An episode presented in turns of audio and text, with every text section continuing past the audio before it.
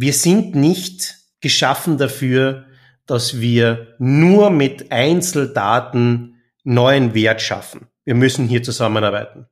Und hier hilft der Data Governance Act.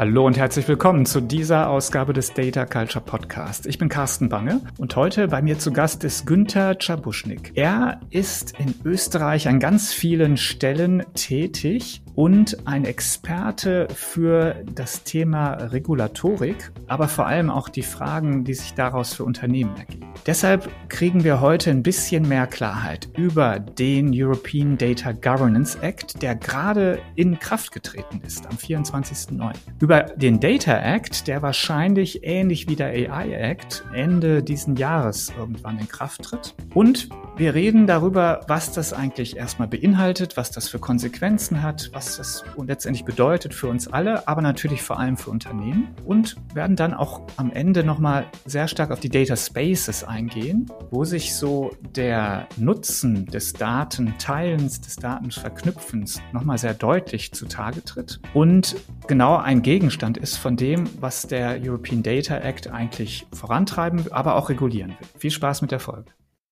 Hallo Günther, herzlich willkommen im Data Culture Podcast. Hallo Carsten, danke für die Einladung. Toll, dass du heute hier bist. Wir nehmen so ein bisschen eine europäische Ebene heute erstmal ein. Und zwar sind wir hier alle betroffen von der Regulatorik, die sich da tut. Und es tut sich ja einiges. Es gab den Data Act, einen Data Governance Act, jetzt aktuell in der Diskussion sehr, sehr stark natürlich der AI Act. Und als Experten wollte ich dich bitten, das überhaupt mal alles für uns einzuordnen. Also mal so ein bisschen Überblick geben, was passiert da alles, wie hängt das zusammen, was sind jetzt letztendlich dann auch natürlich die interessanten Facts für die Unternehmen. Danke für die Frage.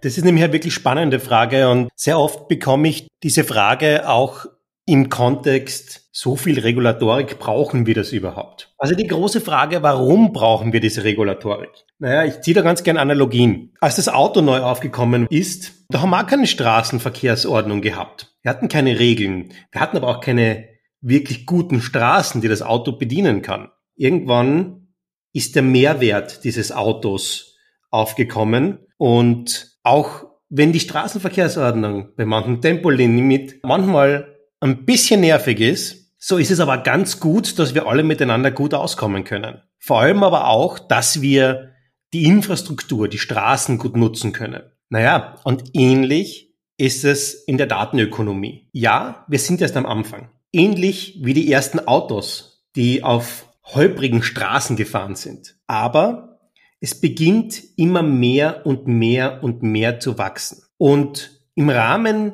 dieses Wachstums brauchen wir Regulatorik. Regulatorik, die uns hilft, miteinander Daten austauschen zu können, einen Mehrwert aus diesen Daten zu ziehen, aber die auch regelt, wie der Staat mit diesen Daten umgeht. Und äh, hier habe ich eigentlich schon drei große Acts erwähnt, den Data Governance Act, den Data Act und den AI Act. Der Data Governance Act, das ist genau die Thematik, wie geht der Staat mit seinen gesammelten Daten um? Denn der Staat, der sammelt viele Daten über uns, über Organisationen, über Unternehmen, über die Wissenschaft. Sehr viele Daten, die extrem wertvoll sind. Und der Data Governance Act und vor allem die Thematik Datenaltruismus, die gibt vor, wie mit diesen Daten auch umgegangen wird. Aber nicht nur das. Daten werden nur mehr wert, wenn sie geteilt werden. Ich verwende eigentlich nicht das Wort teilen, sondern eher das, das Wort verbinden. Also Data Connection statt Data Sharing. Aber auch das Verbinden von Daten muss oder soll reguliert werden, damit keiner benachteiligt ist, damit wir alle mehr Nutzen aus diesen Daten haben. Und um so Regulierungen umzusetzen, braucht es auch die richtigen Stellen. Im Data Governance Act sind das zum Beispiel die Intermediären, die Broker, die zwischen den Datenownern vermitteln. Und auch das wird im Data Governance Act zum Beispiel unter anderem auch geregelt. Denn es kann nicht einfach jeder Intermediär werden, einfach nur weil er es weil will, sondern auch diese Stelle muss ganz klaren Regeln befolgen. Und diese Regeln, und vor allem, dass wir wissen, dass jemand diese Regeln einhält, die sind im Data Governance Act geregelt. Tauscht man die Daten untereinander, beziehungsweise baut man auf Regulierungen wie die DSGVO, die Datenschutzgrundverordnungen auf, also quasi die Bevölkerung, die ihre Daten weiterverwenden möchte, dann sind wir beim Data Act. Nehmen wir Wearables. Jeder oder fast jeder trägt mittlerweile diese Smartwatches. Dort werden sehr, sehr viele Daten von einem aufgezeichnet. Und jetzt stellen wir uns vor, diese Daten, die liegen wahrscheinlich irgendwo auf einem Server von dem Hersteller dieser Uhr. Nun gut, wen gehören die Daten? Erstmal würde ich sagen, dem Hersteller der Uhr. Der Data Act, der regelt aber eher, dass die Daten dem gehören, der die Daten produziert. Also mir als Konsumenten. Und dass ich auf diese Daten zugreifen kann, dass ich der Data Owner bin, das wird im Data Act Zukunft geregelt. Sehr, sehr wichtig, vor allem auch, weil Daten nicht nur monetären Mehrwert haben können, sondern auch sozialen. Das ist ein Herzensthema von mir, Daten spenden. Wenn wir uns bewusst werden, dass Daten einen Wert haben, dann werden sie auch zur Spende. Dann werden sie für Wissenschaft und Forschung, besonders in der Medizin, zur extrem wichtigen Ressource. Regeln tut das übrigens die DSGVO. Das ist unser Werkzeug, mit dem wir Daten spenden können. Und zwar auf rechtsgültigen Weg. Und jetzt wird sich fragen, ja, welche Daten kann ich denn spenden? Ich gehe wieder zurück auf die Sportuhr. Puls, Sauerstoff im Blutgehalt und so weiter und so weiter. Das sind extrem wichtige Daten, die im Kontext gesetzt für die Forschung und Wissenschaft wirklich wertvoll sind.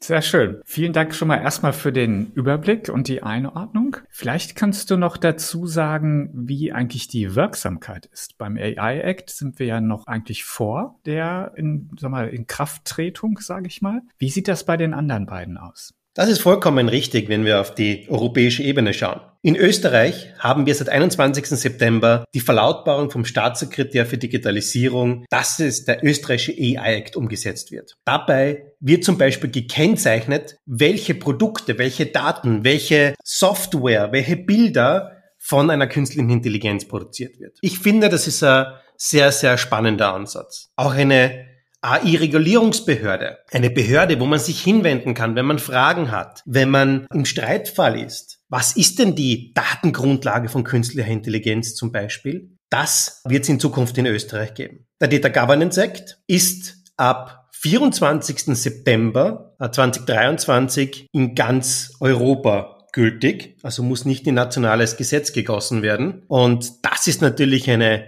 sehr, sehr spannende und aufregende Challenge.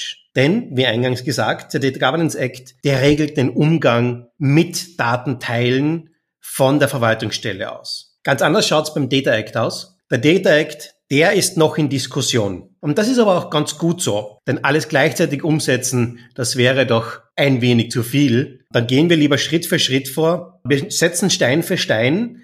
Und wenn wir dann das zusammensetzen, alle diese Steinchen, dann kommen wir zu einer Datenstrategie. Und diese österreichische, deutsche Datenstrategie und alle anderen EU-Staaten sollen dann die europäische Datenstrategie bilden. Denn Daten, die bleiben nicht an der Grenze stehen. Ich war lange Zeit äh, CIO der Zentralanstalt für Meteorologie dem österreichischen Wetterdienst. Und da war es einfach so bezeichnend, wenn wir nur die Wetterdaten von, den, von der Grenze von Österreich oder innerhalb von Österreich hätten, dann würden wir nicht viel voraussagen können. Da müssen wir, das sollen wir mit unseren Nachbarstaaten zusammenarbeiten. Und das sind genau diese Daten, die wir brauchen. Man, es muss nicht nur Meteorologie sein, man kann an äh, Logistik denken, man kann an Mobilität denken, aber, und ich muss es leider einmal bemühen, die Corona-Krise die durch ganz Europa gezogen ist. Gerade hier ist die Thematik Daten länderübergreifend eine extrem wichtige und eigentlich auch ein schönes Bild. Denn Europa als die Idee, dass wir alle zusammenarbeiten und Daten als Basis von so ziemlich jeder Digitalisierung, die verkörpern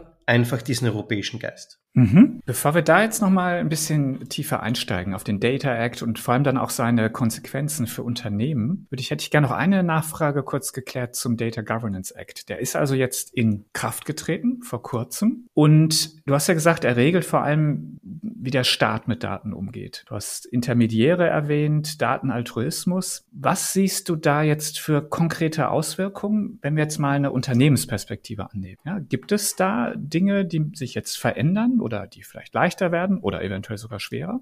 Ich glaube, es ist nicht die Frage von leicht oder schwer. Es ist die Hauptfrage, in welche Richtung und in welche Richtung würde sich ein Unternehmen in Zukunft entwickeln. Datengetriebene Businessmodelle, die benötigen nun mal Daten.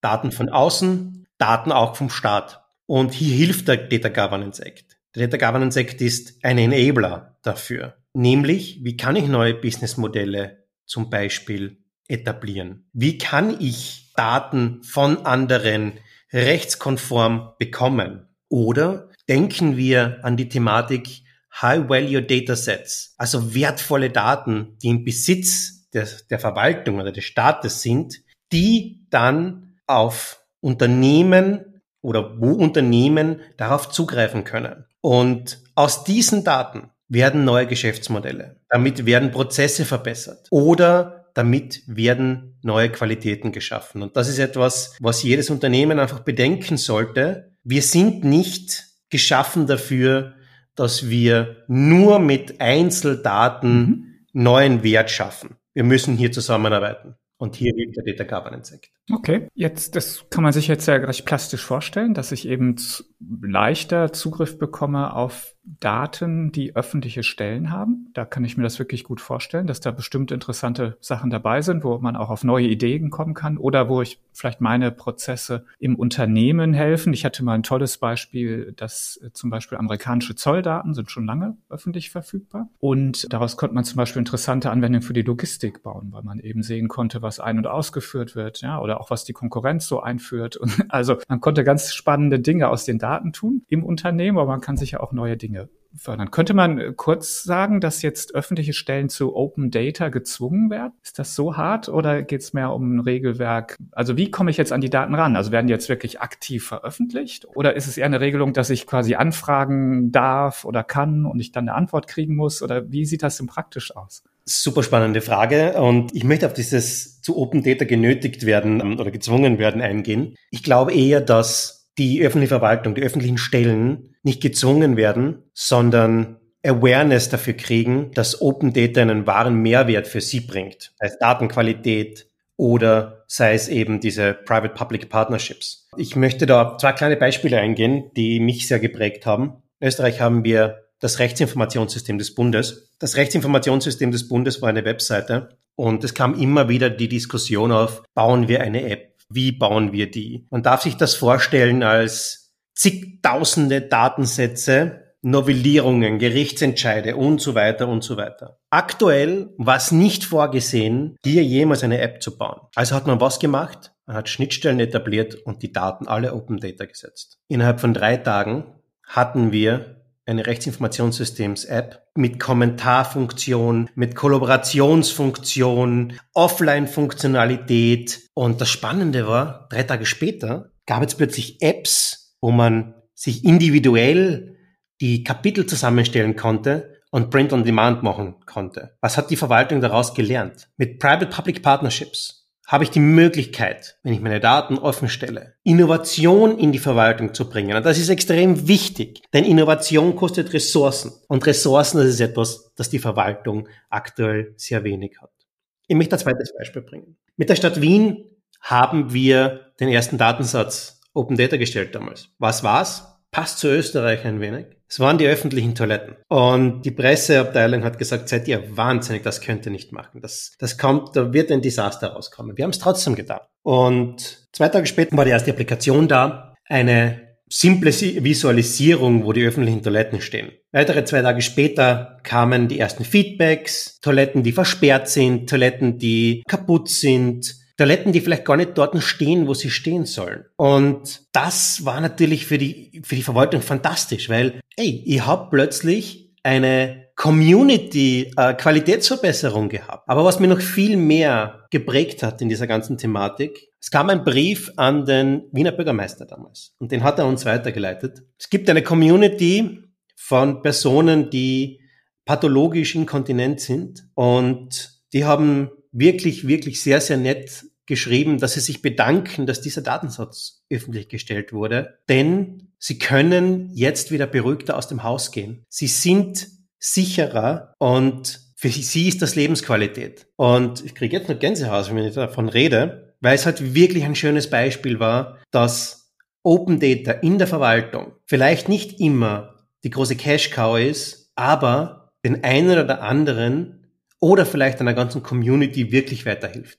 Ja, und ein tolles Beispiel dafür, dass man sich halt viele Anwendungsfälle von Daten oder Datennutzung gar nicht vorher vorstellen kann. Das ist ja eben genau die Sache, dass man eben diese Kreativität und einfach diese Use Cases quasi entfesselt und einzelne Menschen oder Gruppen da an viele Dinge gar nicht an alles denken können, was sich daraus entwickeln kann. Also sehr schönes Beispiel. Data Act, lass uns da mal ein bisschen genauer drauf schauen. Also wir haben verstanden, oder ich habe verstanden, jetzt ist noch in Diskussion. Es geht jetzt hier nicht so sehr um den Staat, sondern mehr um Unternehmen, wie sie Daten teilen. Und du hast gesagt, ein Beispiel wäre auch, dass das Prinzip gilt, derjenige, der Daten, ich sag mal, bereitstellt, dem gehören sie auch, also hat gewisse Rechte, darauf zuzugreifen. Du hast dieses Beispiel der Variables genannt. Das wäre aber eher ja ein, ich sag mal, ein Beispiel, was mich als Individuum betrifft. Also könntest du das vielleicht nochmal kurz auseinander sortieren? Es geht jetzt also scheinbar um Daten, die ich als Konsument, als Einzelperson in irgendeiner Form teile, aber auch Daten, die Unternehmen teilen? Also ich möchte das noch ein bisschen verifizieren. Das betrifft nämlich nicht nur das Individuum. Das betrifft nämlich die Firma selbst, die diese Daten zum Beispiel mitproduziert hat mit dem Wearable. In Diskussion ist nämlich aktuell gerade der Case, dass ich als Individuum das Recht habe, von meiner Smartwatch zu verlangen oder von der Firma hinter meiner Smartwatch zu verlangen, dass diese Daten kostenlos für mich an andere Firmen weitergegeben werden, wenn ich das will. Das hat einen enormen Impact, wenn man sich das überlegt. Das hat einen rechtlichen Impact. Ich muss mit dem einen Vertrag schließen, wie ich interagiere. Ich muss mir Schnittstellen überlegen. Nicht nur zu einer Firma, sondern zu x verschiedenen Firmen. Also das hat einen enormen Impact, wie mit Daten in Zukunft umgegangen wird. Aber auch natürlich die Thematik, wie können, wie wollen und wie sollen Firmen untereinander Daten teilen. Jetzt ist es aber nicht nur so, dass wir nur sagen, das ist die Regulatorik, ihr müsst es machen, sondern wir versuchen natürlich auch gemeinsam, also mit wir meine ich die Europäische Union, hier Lösungen zu, bereitzustellen. Lösungen, die zum Beispiel ein Dataspace sind oder Frameworks wie Gaia X oder wie IDSA oder wie Fireware. Möglichkeiten zu enablen von neuen Business Cases und nicht nur sagen, böser, böser Data Act, ich muss jetzt meine Daten weitergeben. Hm. Soweit ich die Diskussion verfolgt habe, gibt es natürlich da offensichtlich zwei äh, entgegengesetzte Interessen. Ich kann natürlich als Unternehmen sagen, wenn jetzt hier Daten oder diese, dieses, was ich mit den Daten machen kann, Kern meines Geschäftsmodells ist und ich muss sie dann quasi kostenfrei weitergeben, das zerstört mein Geschäftsmodell. Und soweit ich das verstanden habe, sind da auch gewisse Regelungen oder sollen Regelungen getroffen werden, das zu schützen. Andererseits möchte man diesen offenen Austausch. Könntest du darauf nochmal kurz eingehen, wie man versucht dann erstmal einen Ausgleich herzustellen, weil ich auch schon wieder kritische Stimmen gehört habe, die gesagt haben, jetzt wird ja eigentlich dieser Act unterhöhlt, ja, weil ich quasi zu viel da rein definiere, was jetzt eigentlich fürs Unternehmen nicht weitergegeben werden muss. Und vielleicht deine persönliche Meinung, ob jetzt so die Diskussion da in einer, in, ja, in einem Stand ist, wo du sagst, naja, das, das ist eigentlich ein guter Ausgleich der beiden Interessen, die wir haben, oder ist es vielleicht noch nicht so weit? Möchte ich gern darauf eingehen, denn aktuell ist es ein bisschen an der Kippe, meiner Meinung nach. Ich glaube, und meine persönliche Meinung ist, eine Regulation ist gut, überregulieren ist problematisch. Ich finde den Weg, den sehr, sehr viele europäische Institutionen und öffentliche Institutionen gehen, Awareness zu schaffen und statt zu zeigen, wie schütze ich meinen, und Anführungszeichen, Datenschatz, zu sagen, wie enable ich meinen Datenschatz, das ist der richtige Weg. Also Awareness ist für mich nicht nur das Mittel zum Zweck, sondern auch der Schlüssel. Natürlich brauche ich die Regulation. Natürlich will ich Firmen in gewisser Weise schützen, wenn ihre Kernkompetenz, wenn ihre Unternehmenszweck auf die Verarbeitung dieser Daten aufbaut. Ich will ja nicht mit einem Gesetz ganze Firmen, ganze Konzerne in den Konkurs schicken. Im Gegenteil, ich will ja Sinn und Zweck dieses ganzen Bestrebens ist es, Datenökonomie voranzutreiben. Wir wollen eine bessere, größere, potentere Wirtschaft schaffen auf Basis von Daten, Informationen und Wissen. Und hier ein bisschen die Bridge zu schaffen zwischen, ich sage einmal, sehr konservativen Unternehmen, die sagen, wir wollen unseren Datenschatz nur schützen und hochinnovativen Unternehmen, die sagen, wir müssen gemeinsam in diese Datenökonomie gehen, das ist sicher eine Challenge, vor der die Politik aktuell großen Respekt hat, aber auch sie als große Chance sieht. Mhm. Dieser Data Act, kurze Zwischenfrage, gibt es da schon eine Prognose, wann der in Kraft tritt? Oder ist das noch völlig unklar? Das ist sehr schwer zu sagen, weil ich, ich glaube, alle drei Wochen ein neues Datum höre. Es soll auf jeden Fall bis Ende dieses Jahres verabschiedet werden. Das ist meine letzte Information. Wann er dann wirklich in Kraft tritt, kann ich dann gar nicht sagen. Klassischerweise wäre ein Jahr Übergangsfrist. Das heißt, es würde dann Anfang 2025 mhm. sein. Das ist aber nur meine persönliche Prognose. Okay, aber das würde ja bedeuten, dass Data Act und AI Act ziemlich ähnlich zeitlich gelagert sind. Dann. Richtig, genau so ist es. Warum? Äh, Daten sind natürlich die Grundlage für AI und dementsprechend passt es natürlich, wenn die Thematik, wie steuere ich oder wie enable ich künstliche Intelligenz und die Möglichkeit von einer besseren, von einer qualitativ hochwertigen, von einer transparenten Datenbasis ausgehe. Jetzt ist natürlich, wenn man die KI sich anschaut, das ist eine Blackbox. Und diese Blackbox, die lässt sich nur sehr schwer transparent machen. Explainable AI ist noch immer eine Thematik, die im Forschungsbereich liegt. Aber was können wir tun? Wir können die Datenbasis, auf dem eine KI lernt, die können wir transparent machen. Und das ist ein erster Schritt, KI möglichst gut unter Anführungszeichen zu füttern und zu steuern. Mhm. Ich habe mal eine ganz praktische Frage. Ich weiß ja nicht, ob du die beantworten kannst, aber wir können es ja mal probieren. Und zwar, der Data Act, schafft der jetzt eine Regelung für ein Problem, was ich immer für hoch interessant erachtet habe? Nämlich, dass wir als BARC, wir hatten, wir sind ja häufig damit beschäftigt, Unternehmen zu helfen, letztendlich aus ihren Daten was zu machen. Ich sag's mal so. Ne? Also wir machen Strategie, wir machen Architekturen, wir helfen bei der Technologieauswahl. Das sind so unsere Hauptaufgaben. Und jetzt hatten wir wirklich innerhalb, sagen wir, von 18, 24 Monaten hatten wir einen Kugellagerhersteller, der gesagt hat, wir brauchen jetzt diese Daten, was da passiert in diesen Kugellagern. Das ist total spannend für uns, für die üblichen Anwendungszwecke, logischerweise. Ne? Wollen wir wissen, vielleicht sogar Predictive Maintenance etc. Ja? So, dann landen natürlich diese Kugellager in Komponenten. Der Komponentenhersteller sagt auch, das ist ja total spannend für uns. Ja, wir wollen verstehen, wie unsere Komponente funktioniert. Die Komponente wird in eine Maschine eingebaut. Der Maschinenhersteller sagt, natürlich brauchen wir die ganzen Maschinendaten und dann verkauft das an den Kunden. Und der Kunde sagt so, nee, das ist jetzt meine Maschine. Und die Daten gehören doch eigentlich jetzt mir, weil ich brauche die ja auch. Und außerdem sind da auch Sachen drauf, die ziemlich geheim sind, weil wie ich die Maschine nutze, das ist sogar IP von mir. So, jetzt haben wir also in dem hatten wir vier Beteiligte, die alle eigentlich sagen, die Daten gehören mir oder ich brauche diese Daten und zum Teil auch nicht bereit sind, die mit den anderen in der Kette sozusagen zu teilen. Wäre das ein Beispiel, was wir jetzt geregelt bekommen? Also, nachdem ich kein Jurist bin, traue ich mich keine juristische Antwort zu geben, aber ich kann dir eine technologische Antwort geben. Data Act, Data Governance Act, die basieren ja auf oder werden parallel mit Technologie entwickelt. Mit Data Spaces zum Beispiel. Und um dieses Problem zu lösen, ist Data Spaces prädestiniert. Dafür ist es gebaut worden. Dafür ist es entwickelt worden. Vielleicht ganz kurzer Exkurs zu Data Spaces. Was ist ein Data Space? Data Space ist technologisch gesehen ein Data Mesh. Also quasi die Idee, Daten dezentral zu vernetzen. Also nicht, wie man es früher gemacht hat, dass man einen zentralen Storage, Data Lake, Data Warehouse gebaut hat, sondern quasi die Daten dort belässt, wo sie produziert werden, wo Daten zu Informationen werden, wenn sie mit Expertenwissen angereichert werden und man vernetzt diese Daten und Informationen miteinander und dann werden sie zu Wissen. Und das kann ich nicht nur innerhalb eines Unternehmens machen, sondern auch unternehmensübergreifend. Und jetzt sind wir genau bei dem Beispiel der Kugellager. Wenn alle Unternehmen, die du hier aufgezählt hast, in einem Data Space sind, dann haben wir quasi die technische Vernetzung grundsätzlich einmal der Daten. Das heißt noch lange nicht, dass die Daten ausgetauscht werden. Denn ein Data Space, das ist ein bisschen mehr als nur so ein technischer Data Mesh. Wir haben Identifikationslayer mit drinnen. Wir müssen wissen, wen wir gegenüber haben, um Daten auf vertrauensvolle Weise zu teilen. Das nächste spannende Wort habe ich gerade erwähnt, Trust. Vertrauen in so ein Data Space. Das ist extrem wichtig. Wie schaffe ich denn Vertrauen? Wie kann ich Vertrauen schaffen? Diese Probleme, die sind mittlerweile gelöst worden.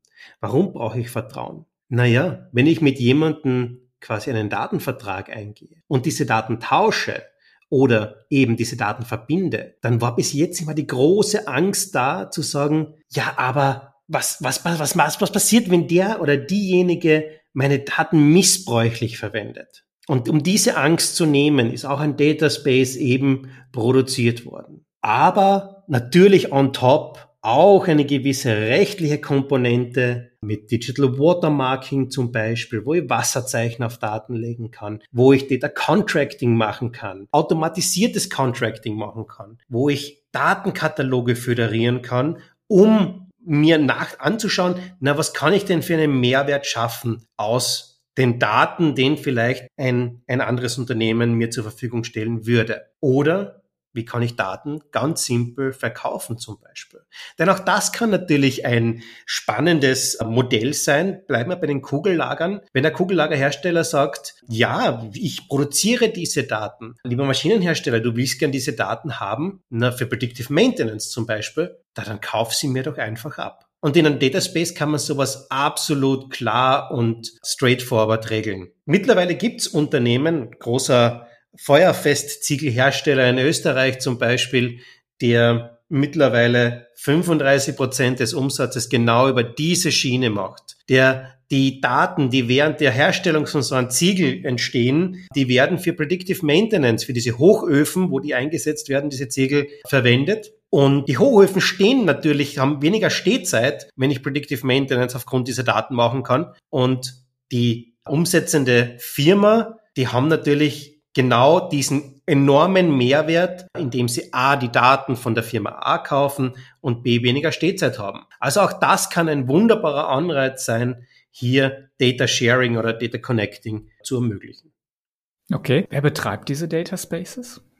Das ist sehr spannend. Ein Data Space, ich habe es kurz erwähnt, ist ein dezentrales Element. Das heißt, wir haben eigentlich niemanden, der in der Mitte steht und sagt, ich bin jetzt der Herr über alle Daten. Das hat natürlich seinen Sinn, denn in einem Dataspace können auch konkurrenzierende Unternehmen natürlich sein. Und wie, wie sehr würde ich meinem Konkurrenten vertrauen, wenn er sagt, das ist jetzt meine Datenablage, du kannst all deine Daten sicher bei mir ablegen? Eher nicht. Das bedeutet, es gibt keinen Betreiber eines Dataspaces. Es gibt Enabler.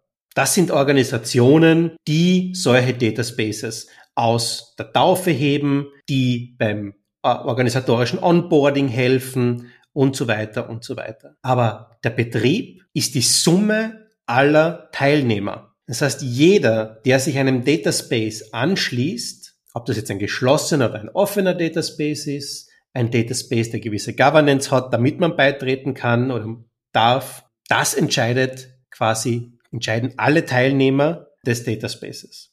Ein schönes Beispiel davon wäre Container X in Deutschland, Dataspace für die Logistik und Automobilindustrie mit über 300 Teilnehmern aktuell, die genau diese Problematik, die du erklärt hast, mhm. damit löst. Dort gibt es auch einen Enabler, die sich zwar Betreiber nennen, da haben einfach alle Teilnehmer einen Verein gegründet und haben gesagt, wir enablen damit diesen Dataspace.